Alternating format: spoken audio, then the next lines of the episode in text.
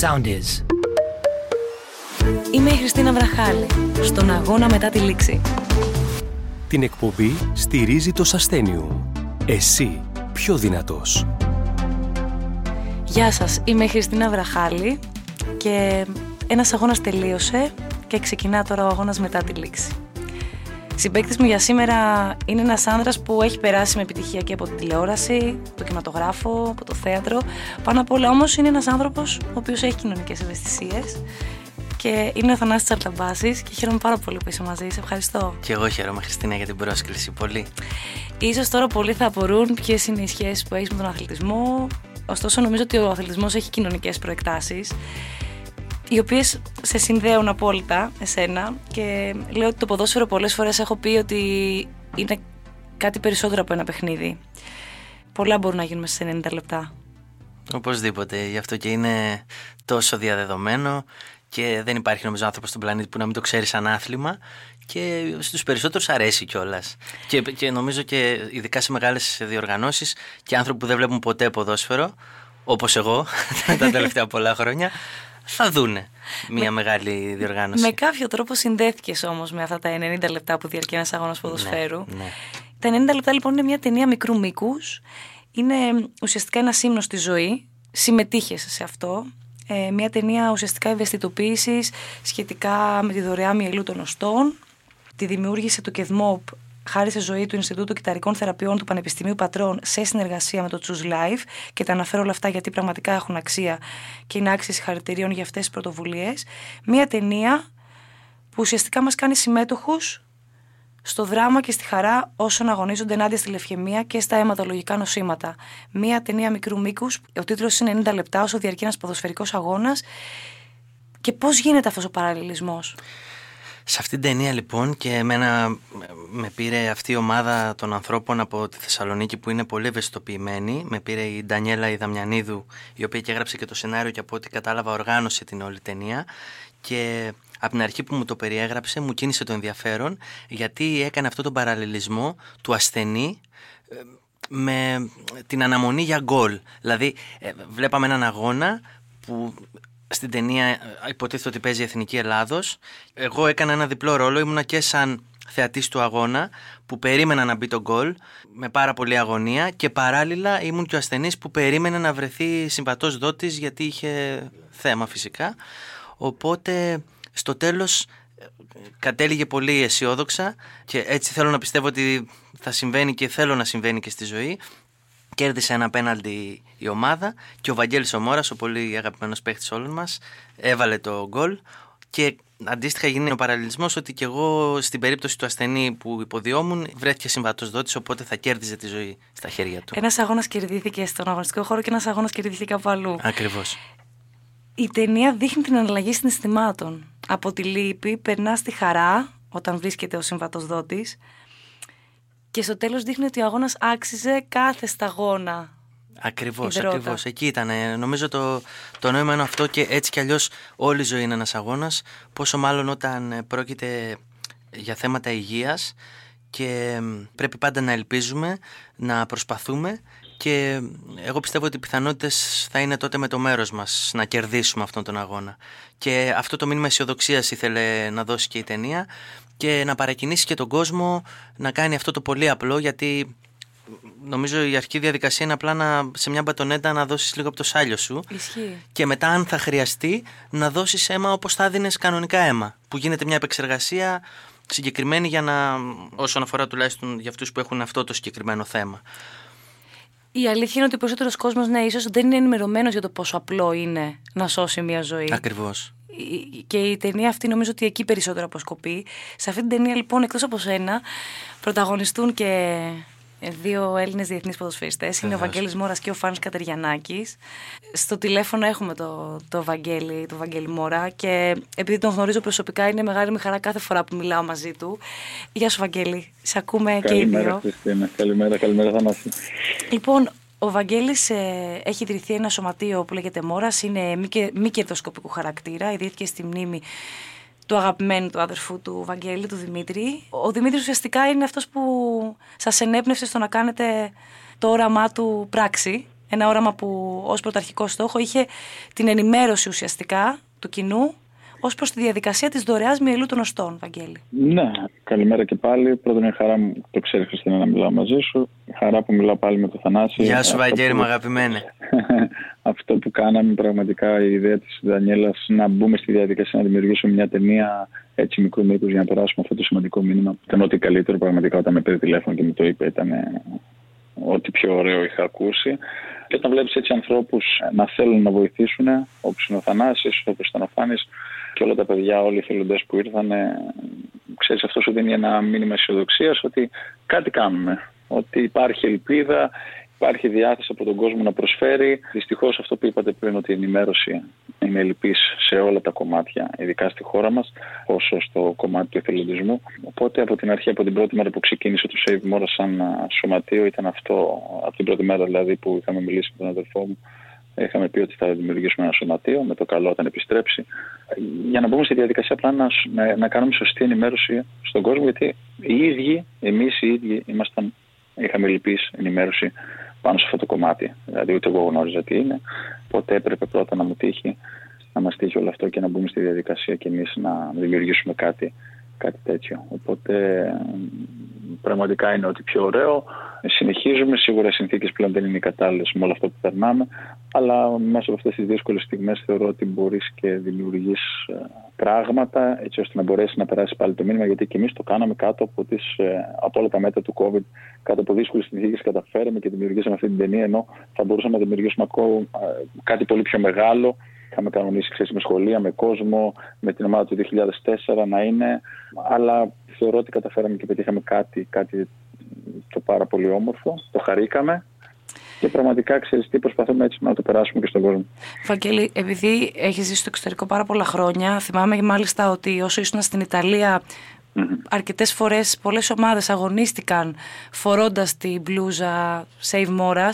Στο εξωτερικό, ίσως είναι περισσότερο διαδεδομένο και πιο ενημερωμένος ο κόσμος ό,τι αφορά αυτό το κομμάτι στη διαδικασία δωρεάς μυελού των οστών. Στη... Ναι. ναι. Θέλω να σου πω, αν, στην, αν βλέπεις... Ναι.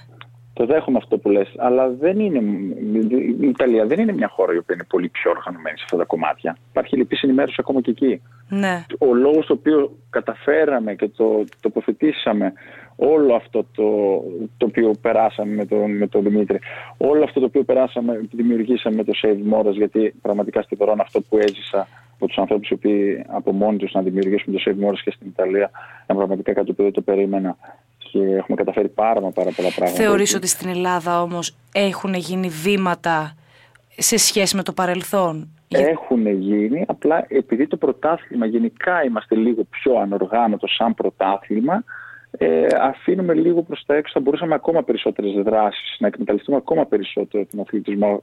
Ε, το κάνουμε, ναι. εννοείται ότι το κάνουμε, αλλά θεωρώ ότι θα μπορούσαμε ακόμα περισσότερο, τουλάχιστον σε συλλογικό και όχι σαν Super League όπως λέμε. Κατάλαβε, όχι μόνο σαν πρωτάθλημα, σε συλλογικό.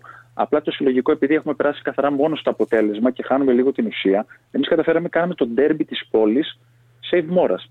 Ναι. Σε μια δύσκολη στιγμή από βαθμολογική σημασία που ξέρεις no. πώς είναι. Έχω την αίσθηση ότι ο κάθε ένας από το δικό του μετερίζει και εσύ mm-hmm. ως αθλητής, ο Θανάσης ως ηθοποιός, εγώ ως δημοσιογράφος, νομίζω ότι όλοι από το δικό μας μετερίζει οφείλουμε να, ναι. να συμβάλλουμε στην ενημέρωση. Δηλαδή δεν έχει να κάνει μόνο με τον αθλητισμό. Ο Θανάσης από τη δική του πλευρά ως καλλιτέχνης έκανε αυτό που θα έπρεπε να κάνει ως καλλιτέχνης.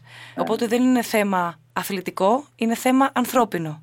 Ανθρώπινο, ανθρώπινο. Απλά επειδή ε, είναι στο κομμάτι ξέρεις, του αθλητισμού, εγώ θα ήθελα να δω τον Ολυμπιακό με τον Παναθηναϊκό σε ένα ντέρμπι το οποίο καίγεται, να περνάς ένα μήνυμα μαζί και να φοράνε μια μπλούζα η οποία περνάει ένα μήνυμα μαζί σε ένα ντέρμπι όπου δεν μας απασχολεί. Ναι, μεν είναι το βαθμολογικό στη μέση. Καταλαβέ. Ναι. Α το αφήσουμε όμως από την. Ε, εννοείται, υπάρχει. Η βαθμολογία μας ενδιαφέρει. Ποιος θα κερδίσει. Ε, όλοι θέλουμε να κερδίσουμε. Α αφήσουμε όμως την έχθρα και ας περάσουμε να, να περάσουμε ένα μήνυμα το οποίο μπορεί να είναι σημαντικό. Αυτό εννοώ. Σε αυτό θέλω να μείνουμε, Ευαγγέλη. Σε αυτό το μήνυμα και γι' αυτό το λόγο είναι και ο Θανάσης εδώ σήμερα. Ε, σε ευχαριστώ πάρα πολύ για την, ε, για την παρέμβαση. μακάρι να μπορούσα να ήμουν και εκεί, να το πούμε ακόμα περισσότερο. Το ξέρεις ότι είναι χαρά μου. Ε, Ε, Θα μας το ευχαριστώ και επιτρέψουν οι πάλι, συνθήκες στο Θανάση. μέλλον. Προπονήσου, Ναι, Βαγγέλη, να σε καμαρώσουμε στα γήπεδα. Ε, τελειώνω και εγώ σιγά σιγά. Δεν πάει, αλλά έχω κουραστεί. η αλήθεια είναι. Ε, εντάξει. Τελειώνει κάτι, αρχίζει κάτι νέο. Έτσι, έτσι θα ξεκινήσει κάτι άλλο το οποίο πάλι στο χώρο του αθλητισμού. Γιατί θεωρώ ότι εκεί πρέπει να μείνουμε και έχουμε θέσει πολλά παιδιά, νέα παιδιά ε, σε αυτόν τον αθλητισμό για να το βελτιώσουμε από όλες τις πλευρές. Βαγγέλη, σε ευχαριστώ πολύ. Καλή σας μέρα. Καλή Εγώ- συνέχεια. Γεια σου, Βαγγέλη. Γεια Γεια. σας, γεια σας. Γεια σας. Λοιπόν, ε, εγώ θέλω όλο αυτό που ακούσαμε και όλο αυτό που μας είπε ο Βαγγέλης να το, να, να το φέρω στην τέχνη. Ε, όσο επιτοπλίστων ερμηνεύεις κομικούς ρόλους, ωστόσο εγώ θεωρώ ότι πίσω από την κομμωδία, στο δικό μου το μυαλό, υπάρχει πάντα ένα δράμα. Δεν ξέρω αν ισχύει αυτό. Ε, όχι απλώς ισχύει, είναι ο ορισμός της κομμωδίας. Ε, η κομμωδία οφείλει να δει το δράμα του ήρωα και της κατάστασης και να το πειράξει τόσο όσο ε, που να το κάνει κομμωδία. Αλλά οπωσδήποτε περνάς από το στάδιο του δράματος. Κατά τη γνώμη μου και στη σωστή κομμωδία, γιατί παρερμηνεύουμε πολλές φορές την κομμωδία, ακόμα και εμείς οι ίδιοι ηθοποιοί, οι άνθρωποι που ασχολούμαστε με τη δουλειά, γιατί ίσως ο, ο κόσμος που δεν ασχολείται δεν έχει και κάποιο λόγο να ξέρει. Αλλά η κομμωδία, η βάση της είναι το δράμα του ήρωα. Το οποίο εντάξει, επειδή δεν είναι τραγικό στο τέλος τέλος, ε, σε κάνει να γελάς, αλλά πίσω του κρύβεται ένα δράμα. Και αν δούμε λίγο τους ήρωες του- και τους ρόλους, τους κομικούς ανά τα χρόνια, ε, από τον Σαρλό να πιάσουμε, από τον Τζάρλι Τσάπλιν, μέχρι και μεταγενέστερα και, τους, ε, και τις, τις ελληνικές ταινίες της δεκαετίας του 50 και του 60 και στο τώρα, βλέπουμε ότι οι ήρωες με έναν τρόπο υποφέρουν. Ναι. Κάτι δεν τους συμβαίνει καλά και γελάμε. Λοιπόν, εσύ αυτή την περίοδο που είναι αυτή όλη η δύσκολη περίοδος, πρωτόγνωρη και δύσκολη και πρωτόγνωρη, γιατί κάθε Ναι. πρωτόγνωρο ξέρεις, ε, ε, περιέχει μια δυσκολία. Γύρισες, είδα ένα, ένα ταινιάκι μικρού μήκους για την καραντίνα. Ναι, Ε, στο πρώτο lockdown. στο πρώτο. Σε είδα να διαβάζεις βιβλία, να μετράς φακές, να μιλάς με τον εαυτό σου. ναι, ναι, ναι, νομίζω όλοι το κάναμε αυτό. Σίγουρα. Τις φακές δεν ξέρω αν τις μετρήσαμε όλοι, αλλά μπήκαμε στον πειρασμό. Χρειάζεται πάντως να μιλάμε με τον εαυτό μας. Οπωσδήποτε. Πρώτο και κύριο. Δηλαδή, αν ε, δεν τα βρούμε με τον εαυτό μας, δεν καταλάβουμε τον εαυτό μας, πώς να καταλάβουμε τον συνάνθρωπό μας. Νομίζω ότι η αυτοκριτική ε, και η κουβέντα με τον εαυτό μας είναι το πρώτο που πρέπει να κάνουμε όλοι. Τι έλεγες στον εαυτό σου λοιπόν κατά τη διάρκεια αυτών των ημερών; Πολλά. Βέβαια, περάσανε πια όχι απλά μέρες, αλλά και μήνες και τώρα κλείνουμε χρόνο. Νομίζω ότι συνειδητοποίησα διάφορα πράγματα για τον εαυτό μου. Δηλαδή, σίγουρα μου έκανε και πιστεύω στον πολύ κόσμο έκανε κάποιο καλό όλη αυτή η κατάσταση. Και θέλω να πιστεύω γιατί. ε, εντάξει, μέσα σε όλη αυτή την. Ε, πώς να το πω. την κακή αίσθηση και την απεσιοδοξία, οφείλουμε να βρούμε και δικλείδες θετικότητας. Και πιστεύω ότι τις βρήκαμε. Δηλαδή, κάναμε όλη μια αυτοκριτική και εγώ νομίζω σκέφτηκα κάποια λάθη του παρελθόντος, πώς μπορώ να γίνω καλύτερος άνθρωπος, πώς μπορώ να επικοινωνώ πιο τακτικά με ανθρώπους που νόμιζα ότι είναι λογικό να μην τους ακούω για μήνες και να λέμε ένα γεια σε ένα τηλέφωνο ή να τους βλέπω μια φορά το χρόνο και να είμαι ικανοποιημένος. Δεν είμαι πια ικανοποιημένος. Ποντάρω στις βαθιές ουσιαστικές σχέσεις και όλο το υπόλοιπο κομμάτι είναι μεν υψηλά ε, για μένα σε υψηλό επίπεδο, δηλαδή και η δουλειά μου, αλλά όχι σε αυτό που ήταν πριν. Επαναπροσδιορισμός. Οπωσδήποτε. Σου ξαναλέω, εγώ μέχρι πριν νόμιζα ότι ζούσα και ανέπνεα μόνο για τη δουλειά μου. Γιατί εντάξει, είναι και μια δουλειά που δεν είναι πολύ συμβατική, την κάνουμε γιατί την αγαπάμε, έχουμε ρισκάρει πράγματα για να ακολουθήσουμε αυτή τη δουλειά συνήθως, φαντάζομαι όποιοι είμαστε ηθοποιοί. Και μέχρι πρώτη πίστευα ότι αυτό είναι το άπαν, αλλά τώρα νομίζω ότι δεν είναι μόνο αυτό το άπαν. Είναι πολύ ψηλά, έχει, κατέχει πολύ ψηλή θέση στο μυαλό μου και στην καρδιά μου, αλλά όχι την υψηλότερη ή τουλάχιστον υπάρχουν και άλλοι εκεί δίπλα. Τι κατέχει την υψηλότερη; Ε, η οικογένεια, οι φίλοι, η συντροφικότητα, οι απλές μικρές στιγμές που τελικά για μένα εκεί κρύβεται η μεγάλη και η απόλυτη ευτυχία και μαζί με αυτό και η δημιουργία φυσικά της δουλειάς που είναι πολύ σημαντική. Ουσιαστικά οι ανθρώπινες σχέσεις. Οι ανθρώπινες σχέσεις βέβαια. Μετά νιώσα πάρα πολύ που δεν είδα αυτή την ανθρώπινη σχέση Χάρολ και Μότ στο θέατρο, στο Νέος Ακάδημος με την Τάνια Τσανακλείδου. Ήτανε, ναι, ήταν μια πάρα πολύ ωραία παράσταση και μια πολύ ωραία συνθήκη που βρέθηκα με την Τάνια. Κατάλαβα γιατί τόσος κόσμος τόσα χρόνια την αγαπάει. Μεταξύ αυτών και εγώ, το δηλώνω δημόσια. Ε, και πάνω στη σκηνή ήταν κάθε μέρα μια καινούρια εμπειρία, νομίζω και για τους δυο μας. Δηλαδή και αυτή έπαιρνε από μένα και ήταν πολύ χαρούμενοι που είχαμε αυτό τον ηλεκτρισμό όταν κοιτιόμασταν και όταν ανταλλάσσαμε τις ατάκες που ποτέ δεν ήταν ίδιες σε καμία παράσταση. Ενώ ήταν ίδιες, δεν ήταν και ίδιες ποτέ. Πάντως νομίζω ότι επειδή πολλές φορές έχει τύχει να δω μια παράσταση πάνω από μία φορά. Ε, ήταν πάντα κάτι διαφορετικό αυτό που έβλεπα. Μα αυτή είναι και η μαγεία του θεάτρου. Ναι. Διότι αλλιώς θα ήταν ντοκιμαντέρ ή θα ήταν μια ταινία. Η ταινία αποτυπώνεις μια στιγμή ε, και μετά μένεις στην αιωνιότητα αυτή η στιγμή. Ναι. Η σκηνή όπως παίχτηκε εκείνη τη στιγμή, εκείνη τη μέρα, σε εκείνο το πλατό. Το θέατρο, και αυτή είναι η μαγεία του, εκτός του ότι βλέπεις ζωντανά και βιώνεις μαζί με τους τοπιούς την ανάσα τους και τον υδρότα τους, είναι και κάτι μοναδικό γιατί και κάθε μέρα για τον ηθοποιό που είναι και άνθρωπος είναι μια διαφορετική στιγμή, μια διαφορετική συνθήκη και ποτέ δεν είναι ακριβώς Η ίδια. ίδια. Ποτέ. Όπως η καμία στιγμή μας δεν είναι ίδια, ακριβώς το ίδιο συμβαίνει. Έτσι στην είναι και γι' περίπτωση. αυτό νομίζω κρατάει αιώνες αυτή η τέχνη και θα παραμείνει αναλύωτη. Ότι ό, ό- όση τεχνολογία και αν αναπτυχθεί και βγει καινούρια, νομίζω το θέατρο πάντα θα έχει μια θέση. Δεν σου κρύβω ότι με όλη αυτή τη διαδικασία που περνάμε, ε, το θέατρο και η συναυλία είναι τα πράγματα τα οποία μου έχουν λείψει περισσότερο σε όλη αυτή τη... Σε όλη αυτή τη... Νομίζω ότι, ότι πνίγομαι όταν δεν έχω ανθρώπους να εκφράσουν... το- Επειδή εγώ δεν έχω τρόπο να εκφράσω το δικό μου συνέστημα και το δικό μου συνέστημα εκφράζεται μέσω ορισμ... της Ε, ναι, τέχνης, ναι, ναι. Νιώθω ότι με κάποιο τρόπο έχει περιοριστεί η έκφρασή μου Έτσι είναι. Δηλαδή, εκτός από το. Τα, για να ζήσουμε βιολογικά, ας πούμε, που θέλουμε τροφή και νερό, υπάρχουν και άλλες τροφές για το μυαλό και την ψυχή μας. Και μέσα σε αυτές, δεν θα αποκλείσω και άλλα, δεν θα πω μόνο για μας, αλλά σίγουρα είναι οι ηθοποιοί, οι, οι, οι, οι ταινίες, το θέατρο, τα τραγούδια. πολιτισμός. Ο πολιτισμός γενικότερα, ναι. Επειδή έχεις κάνει πάρα πολλά στο παρελθόν και στην τηλεόραση και στο θέατρο, μένω στα τελευταία, έτσι. Το 2020 η περιοδία με το Art, Ναι. η οποία ήταν ένα έργο που στο επίκεντρό του είχε τη φιλία. Και σε αυτό θέλω να, να σε ρωτήσω τι θέση έχει η φιλία στη δική σου τη ζωή; Πολύ υψηλή. Πολύ υψηλή θέση. Κρατάω φίλους που είχα από παιδάκι, παιδάκι, παιδάκι πριν κάνω το σχολείο και αναπεριόδους στη ζωή μου έχω κερδίσει λίγους και πολύ καλούς φίλους που παραμένουν και συνήθως είναι εκτός του χώρου. Δηλαδή τα χρόνια που είμαι στο χώρο, είμαι γύρω στα 13-14 πια επαγγελ... νομίζω 13 επαγγελματίας. Έχω φιλικές σχέσεις με αρκετούς, αλλά έτσι στιβαρές, δυνατές φιλίες κυρίως έχω εκτός χώρου. Και πάντα είναι το αποκούμπι μου και σε δύσκολες καταστάσεις. Είναι αυτοί οι οποίοι σε επαναφέρουν Ναι. στη βάση ότι Ε, ναι. στο θανάσι. Ναι.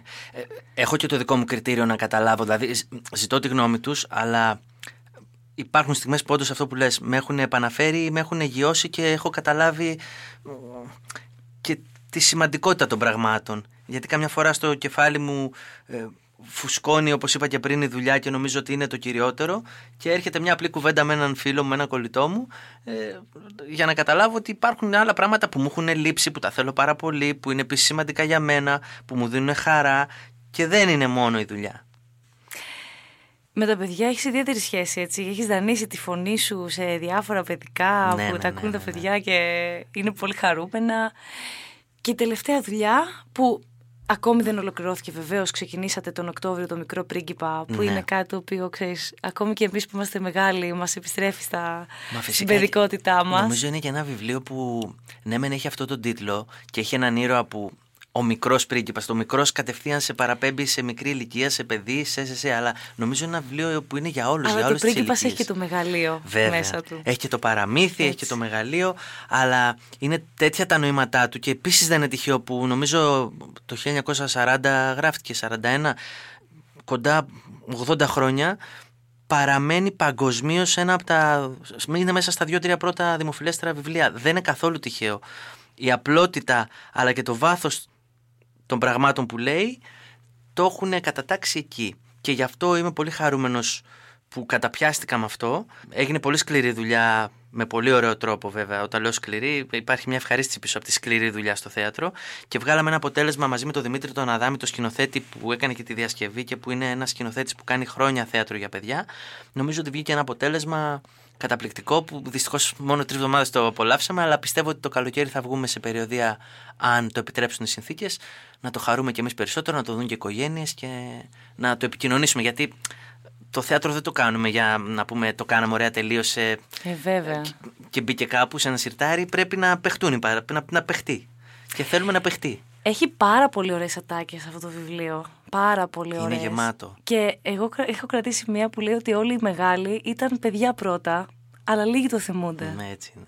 Έτσι. είναι. Απλά πράγματα. Μέσα στην απλότητα κρύβεται το νόημα. Δηλαδή, έχει κάποιες φράσεις που λες, ναι, εντάξει. ε, λογικό. Ναι, λογικό, αλλά όταν υπόνεται και τόσο καθαρά και τόσο απλά. Απλά. Τελικά η απλότητα καμιά φορά είναι, είναι Είναι μεγαλείο η απλότητα Ναι. να αφαιρέσεις πράγματα και να κρατήσεις την ουσία. Και- Και εμείς λέγαμε από τους αρχαίους το λακωνίζει είναι στη φιλοσοφία, ας πούμε. Είναι, ε, είναι, πολύ, είναι τόσο απλό και τόσο σύνθετο αυτό το έργο.